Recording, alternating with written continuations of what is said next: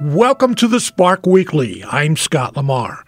Coming up on the program this week, the government reform group Fair Districts PA describes Pennsylvania state legislature as dysfunctional and unproductive. Also on the show, best-selling author Harry Maclean talks about his new book, Starkweather: The Untold Story of the Killing Spree That Changed America. If you go to Government Reform Group Fair District PA's website, there's a photograph of the Pennsylvania state capitol with a drawing of a crack down the middle. It represents a state government that the group calls broken. A legislature or, law, or lawmakers that make few laws is what Fair Districts blames for what they call Harrisburg's dysfunction. As example, Fair District says that during this legislative session, more than half the bills that passed one chamber unanimously weren't addressed in the other. They say only about 7% of bills introduced ever make it to the governor's desk. Carol Kuniholm is the chair of Fair Districts PA. She joins us on the Spark today. Carol Kuniholm, welcome to the program. Thank you for having me. Earlier this month, I was talking with uh, pollster Berwood Yost about the latest Franklin and Marshall College poll, and I asked him about issues in the poll that had consistent, overwhelming support that the legislature doesn't address or they haven't passed. You reached out to me saying there are a lot of examples. First of all, why did you feel compelled to reach out? And what are some of those issues? Well, we have a team of volunteers. Fair Districts PA is a grassroots organization. We're nonpartisan, um, we're all volunteers. And we have folks who are busily studying our state legislature and listening to podcasts like yours. Um, we started to look at redistricting reform back in 2016. And um, what we discovered was that reasonable reforms that had broad public support really go nowhere. We had a bill in 2018 that had 110 co sponsors. That's a very healthy majority in the House. And we saw that bill get blocked by a committee chair who, who broke the legislative rules to have a meeting to amend the bill without even giving his colleagues time to read his amendment.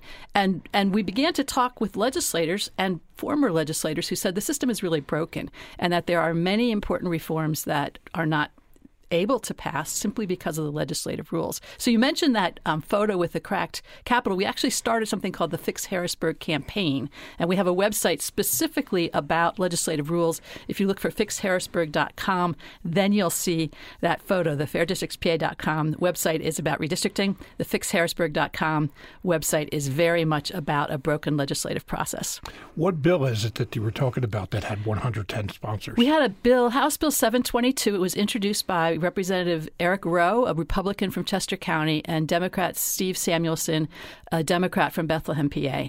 And it had 110 co sponsors from both parties.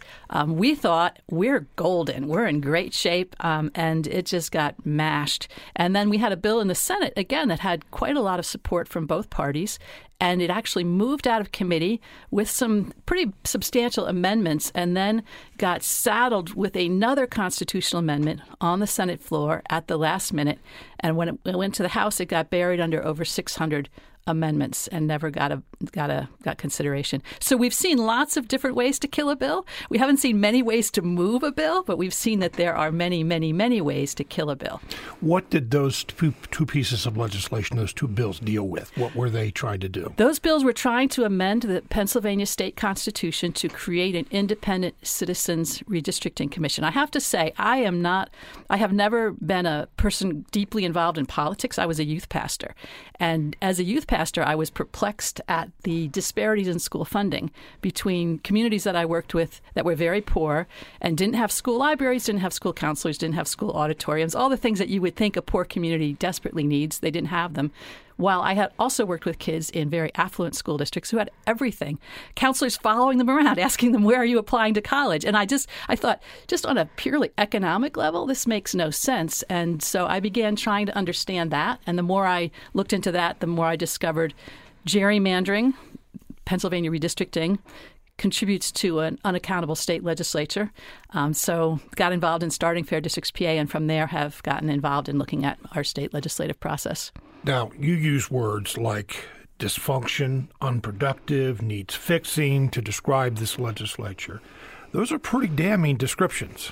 Yes, and, and the thing is, it doesn't need to be that way. When we start comparing, and I think many of our legislators do not compare their their chamber with chambers in other states. Pennsylvania is among the, the few full time legislatures, among the most costly, probably the most costly legislature because they have the third highest uh, salary, base salary for legislators, but also one of the largest legislatures in the country. Um, one of our volunteers is quite sure that it costs a million dollars a day to run our state legislature, given what she can discover. And we are in the very, very bottom in terms of states, in terms of bills passed per session, or in terms of percent of bills that are introduced that are enacted. So bottom, you know, down in the bottom five, normally we are we are there. And there are states that have um, very short, very short sessions. We're, we're looking at Virginia is one. Virginia's session is about 30 days. They gavel in in January. They're done by mid March. They passed 800 something bills last year while Pennsylvania passed 77. And people were talking about Pennsylvania's got a divided legislature. Virginia also had a divided legislature. The Senate was controlled by one party, the House was controlled by another. They have legislative rules that allow bills to get very fast attention, move quickly. It's not a partisan game. It's just, it does the bill have merit? If it does, it gets a vote in committee. If it comes out of committee, automatically scheduled for a vote on the chamber floor. And then today, actually, today's an interesting day. It's crossover day in several state legislatures. Crossover day is the day when legislatures, there are 13 that do this, you have to finish in the first chamber by crossover day. And those bills go to the other chamber and they have to be considered in the other chamber that guarantees that action takes place on bills that have come out of committee, and it means they're far, far more productive than our state legislature. That's one of your biggest criticisms that in Pennsylvania, leadership, the, the chairs of committees, and uh, the leaders in the different chambers, Senate and the House, have too much power in deciding what actually gets a vote on the floor. And that goes back to rules. Tell us about that. Yeah, so the rules basically there are there are best practice rules, and we did a, a pretty deep dive into a, a report done by Fair Vote and the Bipartisan Policy Center back in 2016. They looked at states and said, what are the best practices to make sure that these these chambers function collaboratively. If you think if it's a democracy, every legislator should have some say in what moves through the legislature, and there are rules to make that happen. Pennsylvania has none of those rules. So Pennsylvania is at zero, has a zero rating in terms of collaborative policy. And there's nothing that guarantees that the people that we elect have any say at all in, in moving a bill. Conversely, though, there are legislators elected by less than 0.5% of the population. There's 203 House districts. So if you have a committee chair, they are elected by less than 0.5% of the population. One committee chair can say, we're not going to look at any bills on this topic. And there are there are chairs that have done that. We're not going to look at any gun safety bills. We're not going to. There were there were quite a few chairs in the last session who said we're not going to look at any bills introduced by Democrats. That was uh, former Representative Daryl Metcalfe. He was one, but there were others. Yeah. And so last last session there was exactly one House bill that passed and made it to the governor's desk. One, one House bill introduced by a Democrat, and two Senate bills introduced by Democrats made it to the governor's desk. This is in a state that is basically purple. We're half and half. You would think that those people who are elected to represent us would have more than one House bill make it to the governor's desk. But that's all to do with the rules and the way that one committee chair can have that kind of total control is this a Republican Democrat thing? I mean, uh, Democrats now have a majority, although it's slight, in the Pennsylvania House of Representatives but still, it doesn't appear that uh, there's a whole lot going on or happening. Well, people are saying it's it's it's pretty locked down right now because there are one party in charge of the House, one party in charge of the Senate, and the House majority is very slight. But when you look at recent years, half the bills that were passed unanimously out of the House last session did not get consideration in the Senate. That's when the same party controlled both chambers. So half the bills that were passed unanimously in the House got no consideration in the Senate. Half that were passed unanimously in the Senate got no consideration in the House. So it's a very broken system. It has much more to do with who gets credit, has much more to do with who the major donors are for the particular leaders, sad to say, um, has much more to do with personalities. I've met with I've met with legislators who say, "Oh, there's nothing wrong with the rules; it's all fine." And I say, "But you had some really important bills on this topic that would benefit all of Pennsylvania, and they didn't go anywhere. What happened?" He goes, "Oh, well, that committee chair doesn't like me."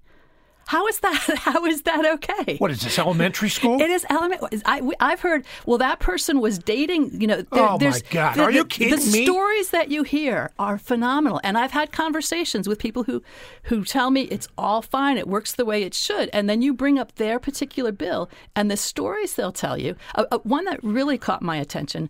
Uh, I don't know if it was last. I think it was two sessions. It might have been last session there was a there was a bill that had the it was like the prime legislative priority of the Pennsylvania Farm Bureau. It was a Clean Streams Act that would funnel funnel funding to help um, farmers with their riparian buffers, their buffers to keep you know pollution from going into the streams because the Chesapeake Bay, Pennsylvania is a big problem right. for the Pennsylvania for the Chesapeake Bay. So this was a top legislative priority for the Pennsylvania Farm Bureau, the Pennsylvania Grange, and the Chesapeake Bay Foundation. This was a bipartisan bill that had strong support uh, Speaker, then Speaker Bryan Cutler, wrote a letter to the editor asking his colleagues to support the bill because the chair of the committee that had that bill, which was Representative Daryl Metcalfe, called it welfare for farmers and said, We're not going to give that bill a vote.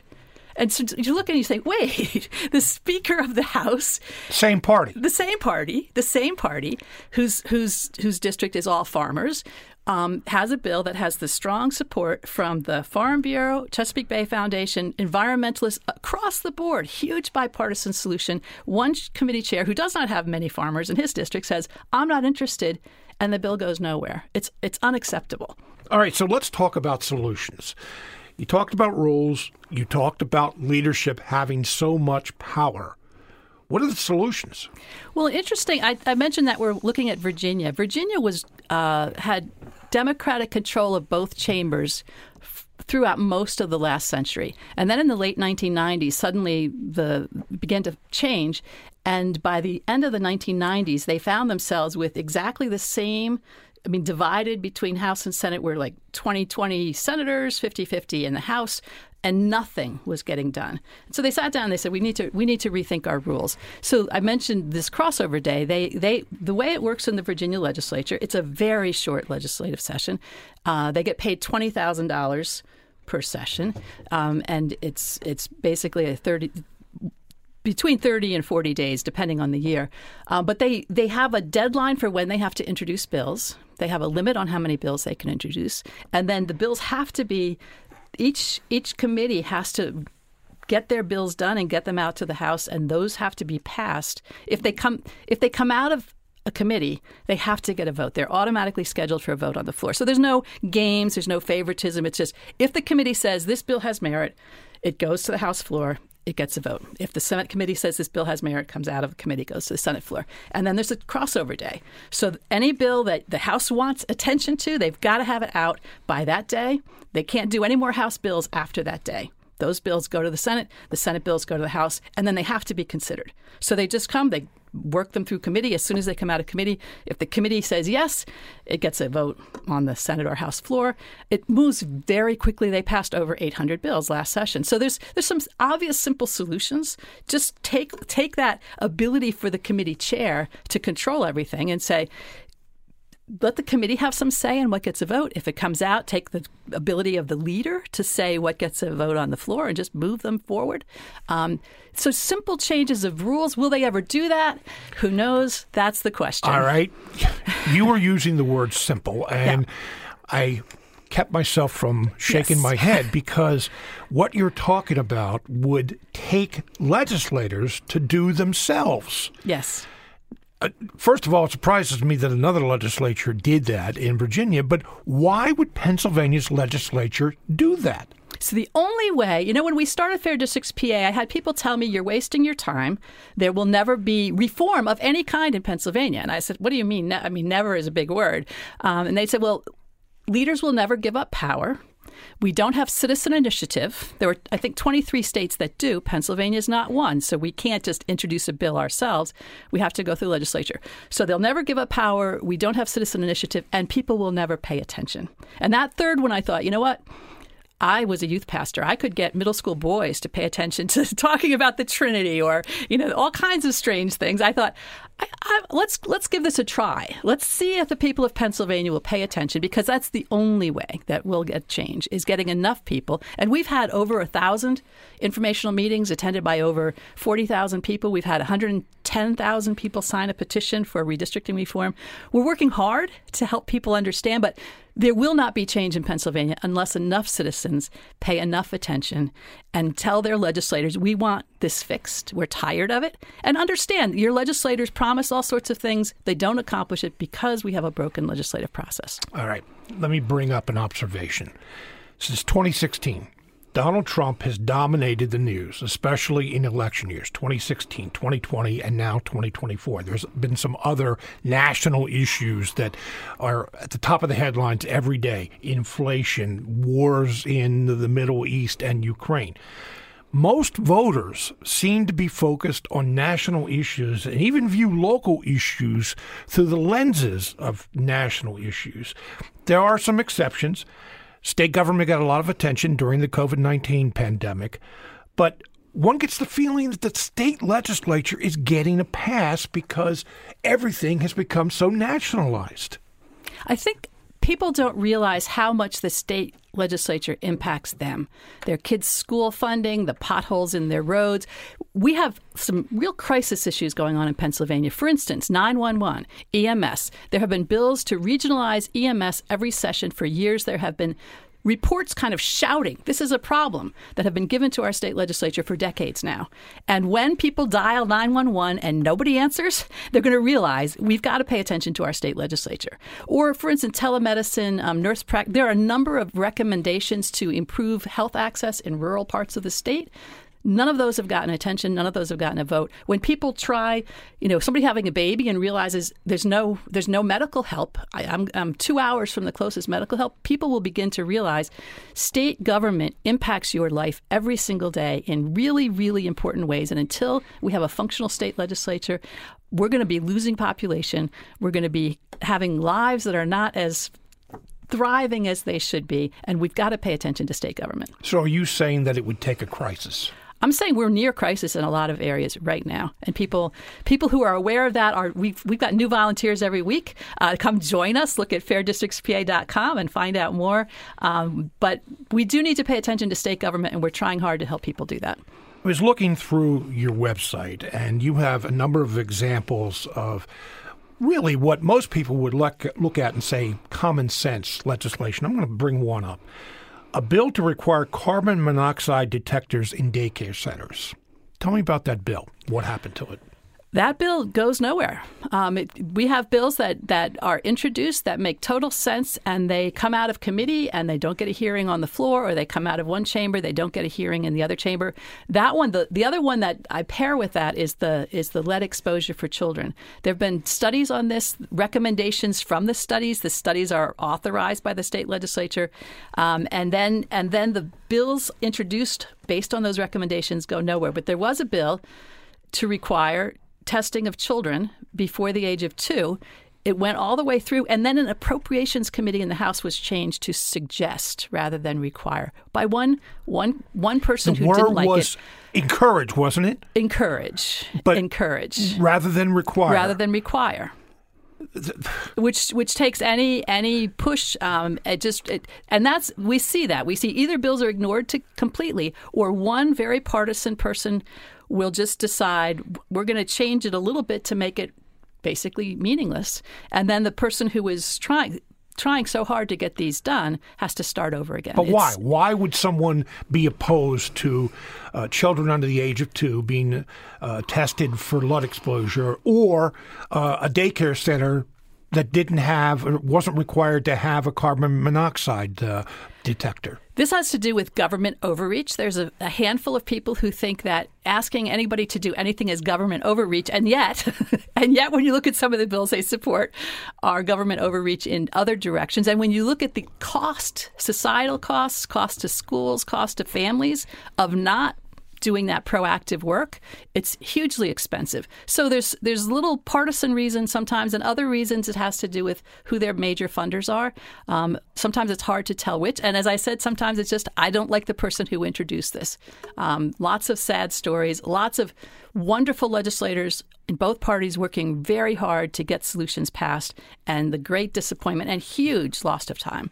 I would say that, in my experience, that most people who run for the state legislature want to do good. Yes what happens? And we only have about 45 seconds left. Many times they get there and they discover that the solutions that they want to see, um, it's it's incredibly difficult. Some choose not to run again. Some just get cynical and just kind of slide along because that's the best they can do. And some keep fighting to get better rules in place. There's some wonderful people on both sides of the aisle trying hard to get this fixed, but they need the public to step up and demand better. So take a look at fixharrisburg.com. Take a look at fairdistrictspa.com. Volunteer, join us. We have some petitions. Sign the petition petitions, the more we can show the public support for change, the more likely it is we'll get real change. All right, real quick. Is the presidential election going to suck all the air out of people paying attention to Harrisburg? We, we know that the presidential election is going to take a lot of attention. Our goal is to have a really good bill ready next session and then work hard for the next four years to get that done. Carol Kuniholm is the chair of Fair Districts PA. Thank you very much. Thank for you for having today. me. Coming up on the second half of the Spark Weekly.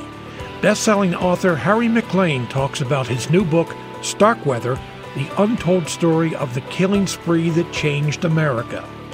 You're listening to the Spark Weekly. I'm Scott Lamar.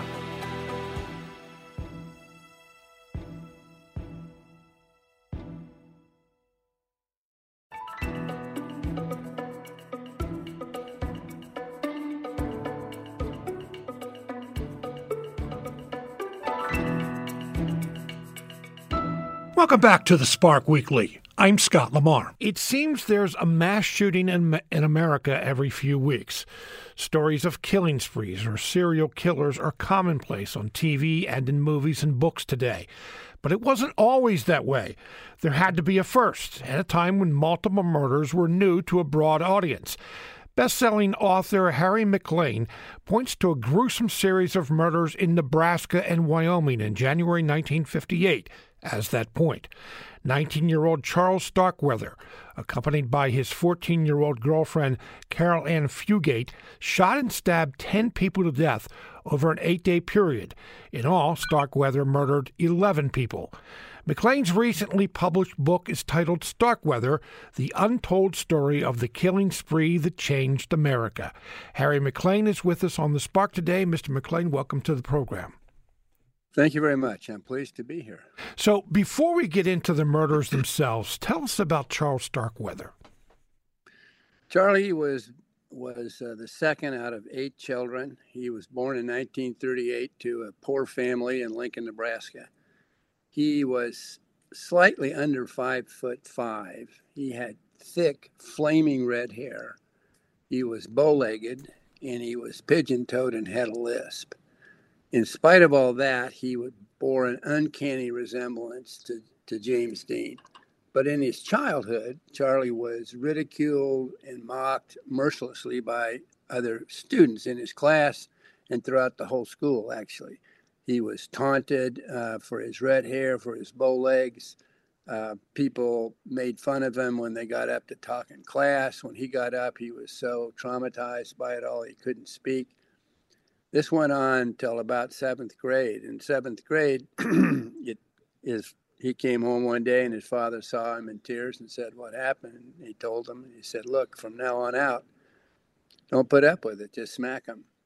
That was the turning point in Charlie's life. Uh, from that point on, he started fighting. I, I'm from Lincoln, Nebraska. My older brother was in school with Charlie, and he used to tell about the fights that Charlie got in. He would pick him, he would start him, and he would, by and large, finish him. He would pick on people a lot larger than he was because he had a, an anger or a rage that fueled him to fight way beyond kind of the ordinary bounds of, of schoolyard fighting at that time. If somebody went down, he would he would kick him, kick him in the stomach, kick him in the head. That as he grew older, through high school, he developed a real reputation in Lincoln as somebody that you did not fool with. that rage ended up kind of turning into a fantasy uh, as he got into his mid teens about becoming an outlaw. And um, that eventually was the combination of the rage and this fantasy of being an outlaw with a gang that ended up setting him down this trail to the 11 murders that you just described. Mm-hmm. So, Carol Fugate, talk about her, her four, his 14 year old girlfriend in 1958. Carol was also, excuse me, quite small. She was um, under five feet. And at the time of the trial or trial, she came in at 95 pounds. She was tiny, a tiny kid. And she met Charlie when she had just turned 13. He was 17. And she ran with him for about uh, so about a year and a half until this these incidents took place. She came also from a very very poor family in Lincoln. She lived in a bad what we would call the bad side of town, and uh, her dad was a drunk and he was violent and he was a pedophile. And Carol ended up they kept getting kicked out of places. He he seldom worked, get kicked out of apartments. She went to six schools in five years. So she was very dis- dislocated um, and traumatized by a real rough childhood. Her mother, they got divorced. She finally, her mother married a pretty decent guy who couldn't make much money, but at least they settled down a little bit until she ran in to Charlie Starkweather. She was kind of a sitting duck for Charlie. That's not my phrase. I've, some psychologists use that to describe a girl who has been so traumatized and so treated so badly by the males in her life that she's a sitting duck for someone like Charlie who comes along and says, "You're you're the most important person in my life." So she was 14. She claims to have broken up with Charlie right before the killing spree began. Whether that's uh, true or not, they, they did break up a lot, like most teenagers. But whether she was done with them or not is is highly uh, un, unclear to me. But she did go on on the um, spree with Charlie. Her involvement uh, is subject to great debate, in, in which I spend a lot of time dealing with in the book. Mm-hmm. So let's talk about that killing spree. January 21st to January 29th, 1958. what happened during that period? I know it's um, hard to summarize uh, 10 murders, but uh, what happened during that, that little over a week? It started with Charlie killing uh, her mother, her stepfather, and her little two and a half year old sister in their house. Uh, that was on a Tuesday. And the question is was Carol there for that killing? I'll, I'll leave that aside, but that, that's the issue. Charlie says initially that she wasn't there. Carol says she wasn't there, that she came home and her parents were gone, and Charlie told them he had a, that they were hostages. In any event, Charlie did did kill them the, that that day. There's no question about that. And he moved them in some out some uh, back house houses houses out beyond the in the yard. And um, it was January in, in Nebraska, so they froze to death. And they stayed in the house for six days after that. Uh, they ended up leaving when Carol's grandmother came and claimed if she couldn't get in, she was going to call the police. And uh, so they split, and she did bring the police there. They looked around the house, didn't find anything unusual, and did not find the bodies. Carol and Charlie moved on um, to a small town called Bennett, about 20 miles south of Nebraska of, of Lincoln, I'm sorry. And there they killed a farmer that was a friend of Charlie's uh, and took his rifles. And um, their car got stuck in the mud. They were picked up by a couple teenagers. Charlie ended up shooting both of them to death with August Meyer, his friend, with his 22. Um, that happened late at night of actually Wednesday will be Wednesday morning. They then went uh, to back to Lincoln, and in the morning uh, went into a, the the house of a very prominent family in Lincoln, and killed um, the husband and his wife, and the maid. They then fled Lincoln, heading for the West Coast, and were caught in uh, Douglas, Wyoming, after they had killed a traveling salesman there to get his car. The big, a big chase in, ensued where the cops were chasing Charlie through the Badlands, shooting at him. He finally stopped, and uh, they had also picked up Carol by that point, and they put Charlie in arrest, under arrest, and put him in the uh, jail in, in, in Douglas, Wyoming. So the reign of terror was over about four o'clock Wednesday afternoon. So the big question that we ask nowadays when there's a mass shooting, and I'm sure the same question came up in 1958 why? Now, there were reasons why, as you describe in the book, there had been a fight amongst uh, Carol Carol Ann's uh, parents, stepfather and uh, mother, uh, but with the others, why did he kill them? It it was it was th- this was the kind of the brand new aspect to murders in in this country. Prior to this, with few exceptions, uh, most murders were involved. Uh, they were domestic incidences, or somebody was robbing a bank, or there was a disagreement between two people. Charlie introduced the idea of random murders, killing for the sake of killing, for the sake of how it would you know, it, would make you feel when it was all over. He shot people that he didn't need to shoot uh, and killed people that he didn't need to kill. And this opened the door to what is now, in my view, what is now commonplace, which is the random shooting. Most of the mass murders that we have today are random. Not all of them are, but uh, most of them are in churches or um, grocery stores or schools where somebody is shooting people that they don't know. And this was the first incident of that, and in my view, kind of opened the door to the type of sociopath, sociopathology, which is kill people that you that you have no grudge against because it will uh, it will relieve your anger or your illness uh, and make you, in the end, feeling better about being alive. One of the aspects of this that was new in 1958 is television. And this case got national attention. What role did TV play in everyone in the country knowing about this? It played a huge role, and it was the first time that that had happened.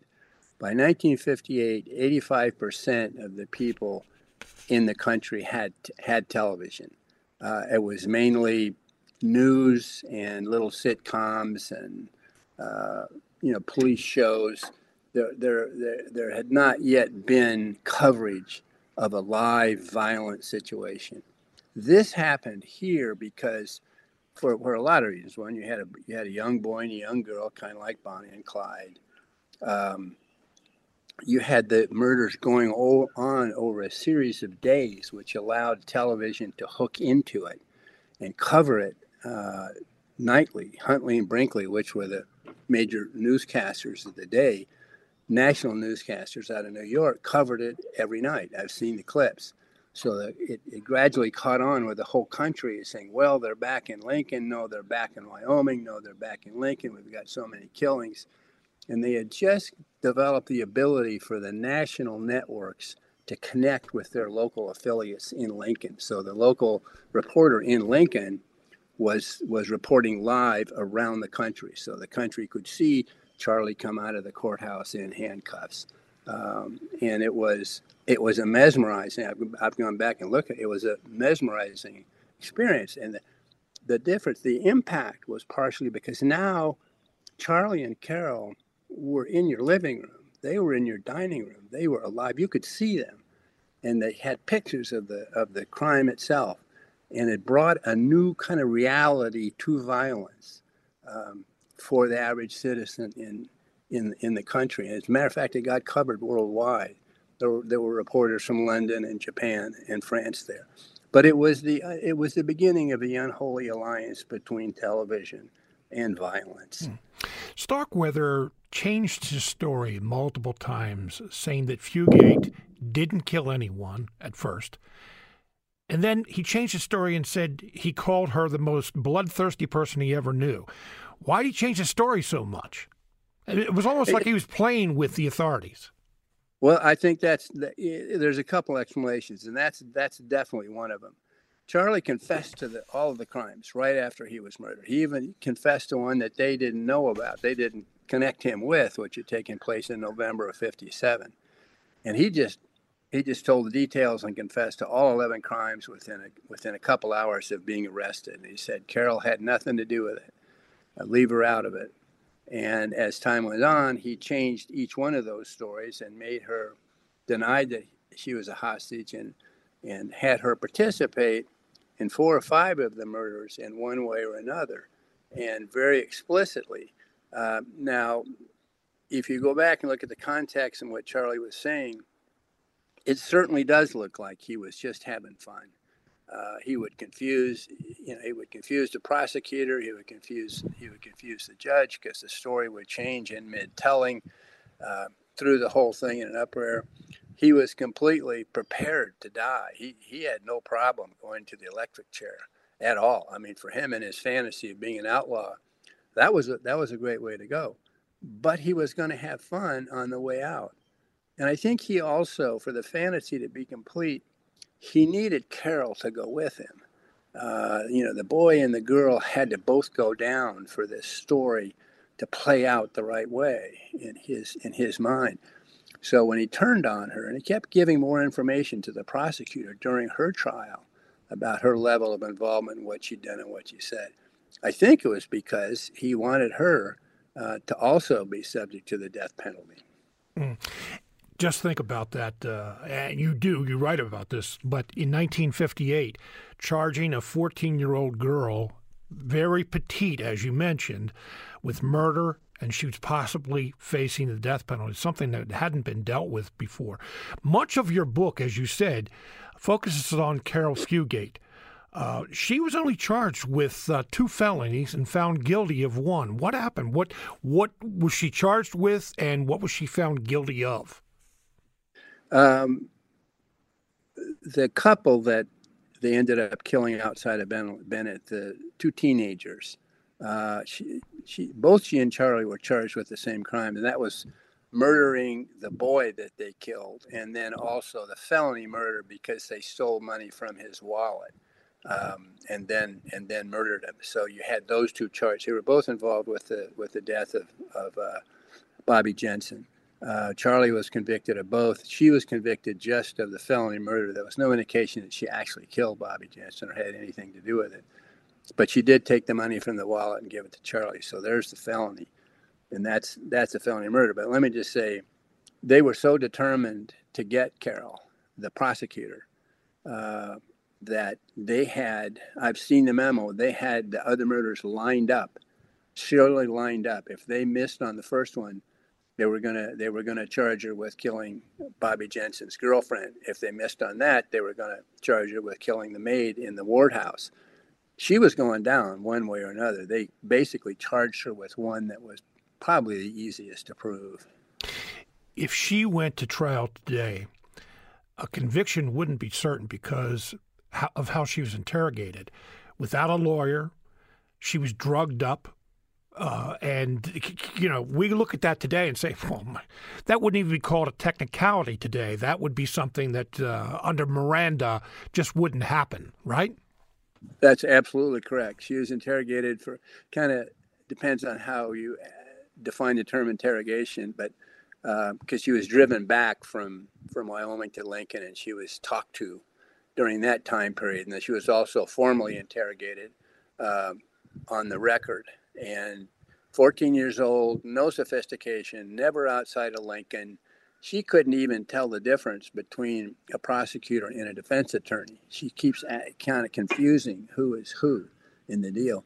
And they have skilled, skilled interrogators there that put her on the record. And uh, that document that ended up coming from her interrogation is what convicts her because she just kind of admitted to what she did in the felony murder.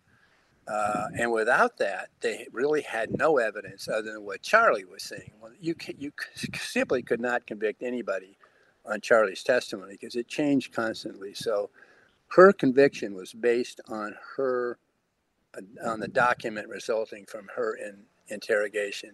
And, and backing up a little bit, I don't think she would be charged with murder today. Not not at 14, without any direct implication of her having stabbed somebody or shot somebody.